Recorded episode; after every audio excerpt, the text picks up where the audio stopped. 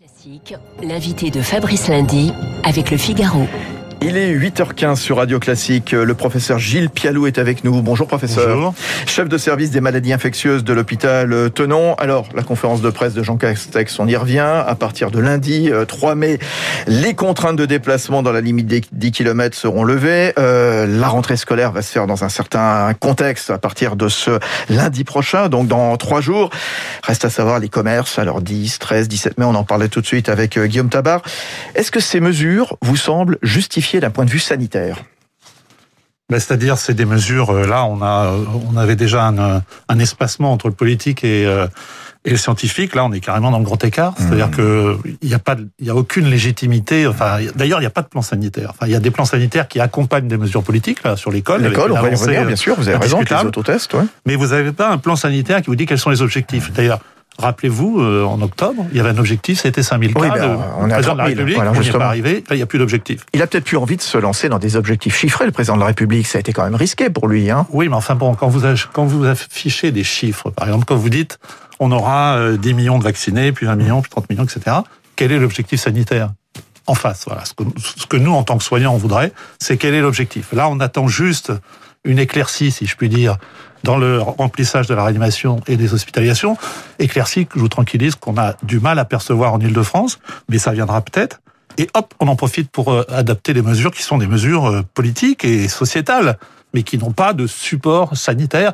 Et je crois qu'Antoine Flao l'a dit sur cette antenne il y a quelques quelques minutes. Enfin, euh, c'est- c'était une occasion pourtant d'essayer de surfer sur euh, euh, la fermeture des écoles euh, par euh, ce, ce système de trois semaines. Donc quand euh, le Premier ministre dit le pic de la troisième vague semble derrière nous, donc un propos prudent, semble derrière nous, il appelle à rester vigilant. En même temps, c'est quoi l'état de la pandémie en France? On, on est sur une pente descendante ou pas, professeur Pialou? Vous savez, il y a plusieurs, il y a, a plusieurs modélisations ou plusieurs projections euh, qui euh, sont toutes dans le même sens, toutes dans le même sens. C'est-à-dire qu'on est sur un plateau.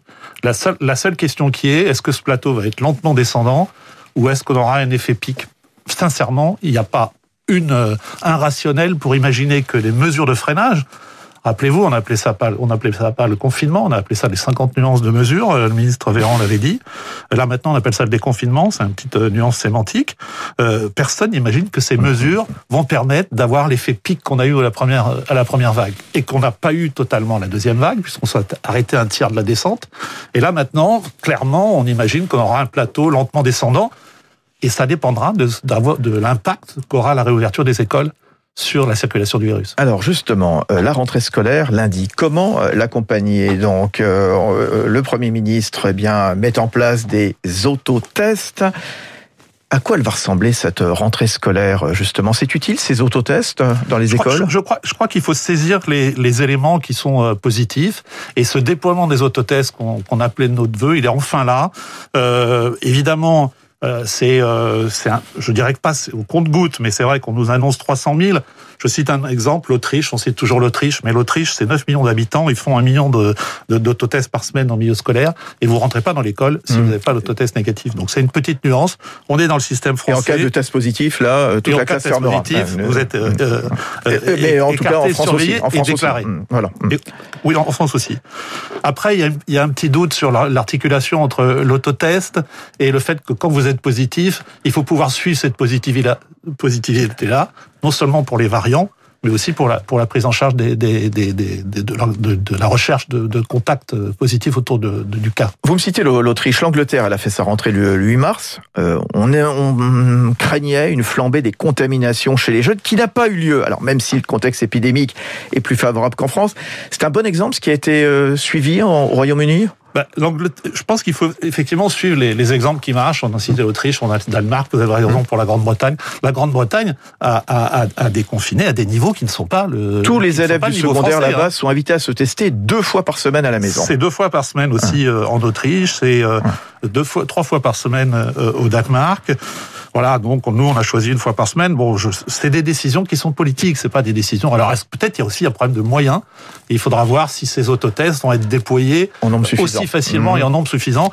Mais il faut le prendre comme un outil. C'est très important d'expliquer ça aux auditeurs. Hein.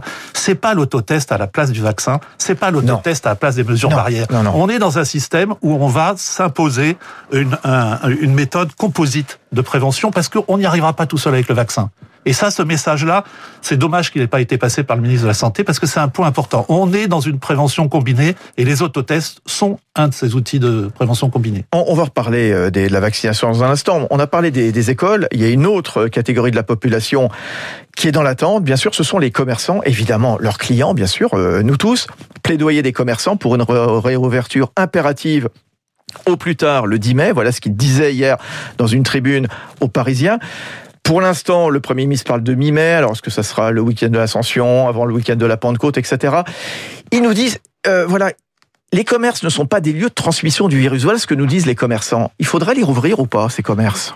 Professeur Pialot. sincèrement, je ne peux pas répondre à cette question-là parce que ça n'a pas été évalué, mais c'est vrai que ça a été évalué un petit peu dans l'étude de Arnaud Fontanet sur l'Institut Pasteur, euh, et ça paraît pas comme un, élément euh, majeur de, transmission. Ça, c'est la première chose. Euh, donc, on pourrait rouvrir, donc, on pourrait rouvrir, donc on pourrait rouvrir finalement. Oui, mais je pense qu'il y a. Je pense qu'il y a un protocole assez sérieux à l'entrée des, magasins. C'est vrai, hmm. mais je pense que l'exécutif est, est, aussi dans l'attente de ce qui va se passer dans les trois semaines par rapport à parce que les Français, euh, comment déjà, anticipent les mesures. Hum, hum. On l'a vu à la, deuxième vague, les, les Français anticipent les mesures.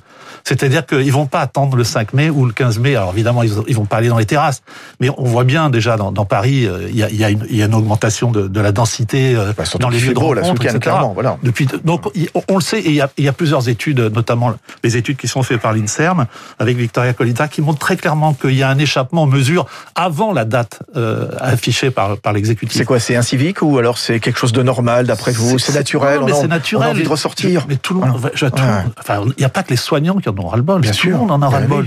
Donc euh, on anticipe et puis mm. c'est français. On anticipe. On n'est pas dans un système asiatique où c'est le jour J. C'est ce qui fait que l'épidémie, elle met deux fois plus de temps à décroître par rapport à, à l'automne ou pas, professeur Pialou ah, Ou alors c'est l'histoire des variants Non, les variants, on fait, on fait, tout dire aux variants, mm. euh, y compris euh, en Inde. C'est pas tout, les variants. Les variants ont bon dos. Donc les variants, oui, augmentent la transmissibilité. Ça c'est très clair et donc effectivement ralentissent l'effet des mesures de freinage.